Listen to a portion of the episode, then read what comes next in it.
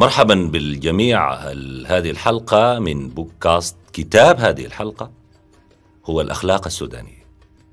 طبعا الكتب التي اشتغلت عشان تفهم طبيعة المجتمع السوداني يمكن أن نقول هي ما كتب كثيرة يعني لكن يتصدر في تقديرنا طبعا. هذه الكتب آه، ما كتبه الفيلسوف السويدي الذي كان يعمل أستاذ في جامعة الخرطوم توري نوردنستام. طبعا لما تتكلم على تعبير الأخلاق أنت بتحاول تفهم الأفعال الاجتماعية والسلوك الاجتماعي لأي مجتمع يعني مصادره شنو؟ من أين ينشأ؟ وشنو طبيعة القيم التي يؤمن بها أي مجتمع من المجتمعات ترجم الكتاب أيضا أستاذ الفلسفة في جامعة الخرطوم دكتور أحمد علي محمد المهدي أهمية كتاب الأخلاق السودانية أنه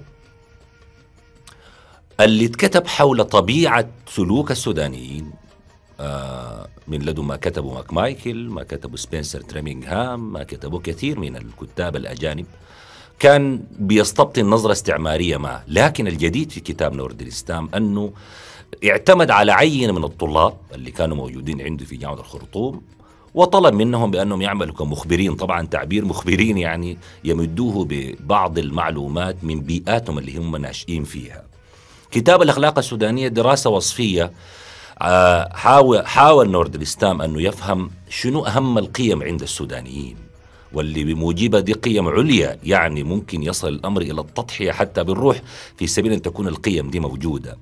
الفضائل كثيرة ذكرها نوردنستام لكن خلونا نقول أهم النقاط اللي انتهى إليها الراجل آه تكلم عن موضوع الشرف موضوع الشجاعة موضوع الكرم واعتبر أنه دي واحدة من القيم واحدة من الفضائل التقليدية الممكن تعممها على كل المجتمع السوداني. طبعا كتب الأخلاق دائما هي كتب نسبية لأنك أنت بتحاول تدرس آه، مجتمع كبير جدا بأخذ بعض العينات من أطراف فيه يعني من شمال من غرب من جنوب من وسط.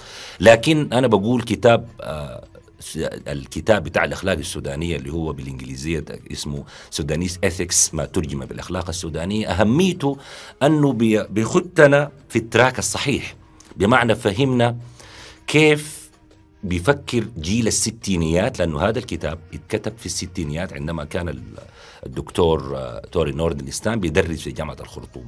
طبعا لما تقول قيم كالشجاعة والمروءة والكرم والشرف دي كلها طبعا بطبيعتها قيم ممكن تعميمها في أي مجتمع لكن اللي أنت بتقع عليه في الكتاب أنه في نماذج وقصص حكوها المخبرين ديل آه لأستاذهم الطلب منهم يعني أنه يمدوه بالمعلومات دي والقصص دي ذاتها لسه خاضعة للتحليل عشان تفهم بها طبيعة المجتمع. أنا دائما بشير أنه اللي عاوز يفهم أكثر فأكثر. طبيعة التكوين الاجتماعي للسودان آه هذا الكتاب كتاب مهم. وأنا زي ما قلت أهميته انه هو قادم من وجهة نظر فلسفية يعني من وجهة نظر تحليلية أكثر منها وجهة نظر كمية بمعنى انه شخص يجي يحاول يدرس مجتمع فيحدد انه سلوك الناس ديل كده فقيمهم كده لكن دائما الكتابات الفلسفية هي تحاول أن تقفز أبعد فأبعد من التحليل الاجتماعي المباشر. كتاب الترجمة ممتازة جدا اللي قدمها الدكتور مهدي وأهم برضو ما في الكتاب انه المؤلف كان حريص بأنه يوري الناس شنو المناهج اللي هو اعتمد عليها وبالتالي إيه متاعبها وإيه ايجابياتها لصالح أنك وإنت بتقرأ في الكتاب تكون فاهم تماما أنه هذا المنهج أدى أو هذه النتائج التي وصل إليها الكتاب من قبل نوردن اسلام المؤلف كان السبب وراها هذا المنهج الذي اختاره. ودي فائدة مركبة مش كده؟ يعني معنيين معنى إنه يوريك طبيعة المنهج الدرس به وكذلك النتائج اللي هو وصل لها. ممكن تكون في بعض الملاحظات على الكتاب؟ لأنه ما في كتاب كامل بطبيعة الحال. الملاحظة الأولى أنه ما كان من ضمن العينة سيدة كانوا رجال. وبفتكر مهم طبعا. اثنين كان البيئات متقاربة جدا. للثلاثة أشخاص ديل وبالتالي يمكن تكون هو برضو والله أشار إلى كده أنه في النهاية المقدم بتاع الكتاب قال أنه في النهاية دي بيئات متشابهة. يعني عشان كده برضو ممكن نقول مجازا لما نقول الأخلاق السودانية ما بالضرورة بفتكر بموجب هذا هذه المادة أنه يكون غطى كل سلوك وقيم وفضائل ومظاهر سلوك السودانيين في جغرافيتهم المتعددة دي بلد كبير جدا. لكن على الأقل ممكن يفهمك طبيعة مجتمع المتعلمين لأنه كان التركيبة للمحتوى مرتبطة مباشرة بالمواد اللي قاعد يمدوها به وطلبته في الجامعة. هذا الكتاب أنا أشير إلى أهمية الاطلاع عليه بتأدى و والتركيز وقراءته بهدوء. وبذهن صافي يعني. طمعا بأنك أنت حتقع على كثير من النتائج. بفتكر أن نتائج مهمة جدا وصل لها توري نوردن ستام. وتساعد أيضا في فهم آه، مدى زمني. أنا قلت الستينات وكذلك مجتمع بعينه. مجتمع الطلاب صحيح هو نقل مجتمع أهل الطلاب وكذا لكن برضه ده ممكن يديك ملمح لتكوين النخبة.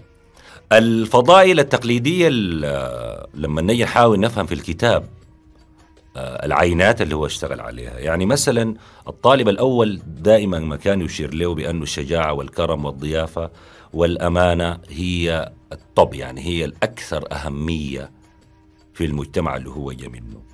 ويتكلم عن مسألة الشجاعة باعتبار أنها يمكن أن تقارب درجة الطيش والتهور. وافتكر الناس اللي بيبحثوا أكثر في سياق التجربة الاجتماعية السودانية ممكن يقعوا على نماذج كثيرة جدا من النماذج دي. أن الشجاعة أحيانا مقدمة على كثير من أفعالنا الاجتماعية وكذا. ما موضوع الكرامة برضو أخذ حيز كبير عند السودانيين. موضوع الحشمة آه، وهو رتب بحسب الطالب الثاني أنه يعتقد أنه الكرم والشجاعة والكرامة والحشمة ودي هي الفضائل الرئيسية. لكن لما نجي يحاول يشوف أهمها فبيضع الكرم أولا ده الطالب الثاني. إذا الأول وضع الشجاعة في القمة فالثاني كان مشغول من موضوع الكرم وضرب للمؤلف كثير من أمثلة أنه مسألة تقديم الطعام وإيواء الضيوف المسافرين والتنافس والتباري الممكن تقوم به مجموعتهم يعني الاجتماعية دي أو الثقافية في سبيل إكرام الضيف. فبالتالي إحنا الآن أمام طالب بيقول أنه رقم واحد عندهم الشجاعة في البيئة بتاعته. اثنين موضوع الكرم هو بالنسبة لهم الرئيسي. الطالب الثالث كان يركز أكثر على موضوع الشرف وبيفت... وبيتكلم هنا عن الشرف ربطا له بالنساء أي أنه موضوع السلوك الحسن والفاضل ده للحريم بحسب تعريف الكتاب ده موضوع بالنسبة له آه، رئيسي وكذا. الطالب الرابع آه، قال حاجة مختلفة يتكلم عن احترام النفس أي موضوع العزة ده.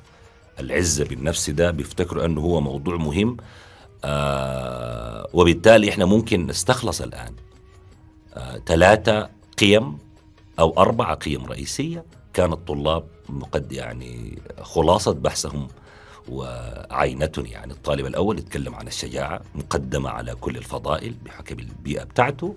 الطالب الثاني يتكلم عن الكرم مقدما لها آه الثالث يتكلم عن الشرف الرابع يتكلم عن موضوع احترام النفس. إذا لما نلفت الانتباه لهذا الكتاب بنكون عاوزين آه الناس تقرأ آه هذه القيم وانعكاساتها برضو على طبيعة السلوك بتاع السودان. حتى الآن يعني إحنا بنقول أنه ما حصل تغيير كبير في طبيعة الشخصية السودانية. هذا الكتاب للمؤلف توري نوردن ستام يقدم لنا رؤية تحليلية. في المبدأ وصفية ثم تحليلية آه، دون أن يتدخل الرجل يعني. وبغرض أنه هو حاول يفهم طبيعة المجتمع اللي هو شغال فيه. ولعل الكتاب ده بقى مهم جدا لكثير من الأجانب بعد ذلك الذين قدموا إلى السودان لأنه أيضا يقدم لهم صورة من الصور حول طبيعة هذا المجتمع اللي هم موجودين فيه. thank you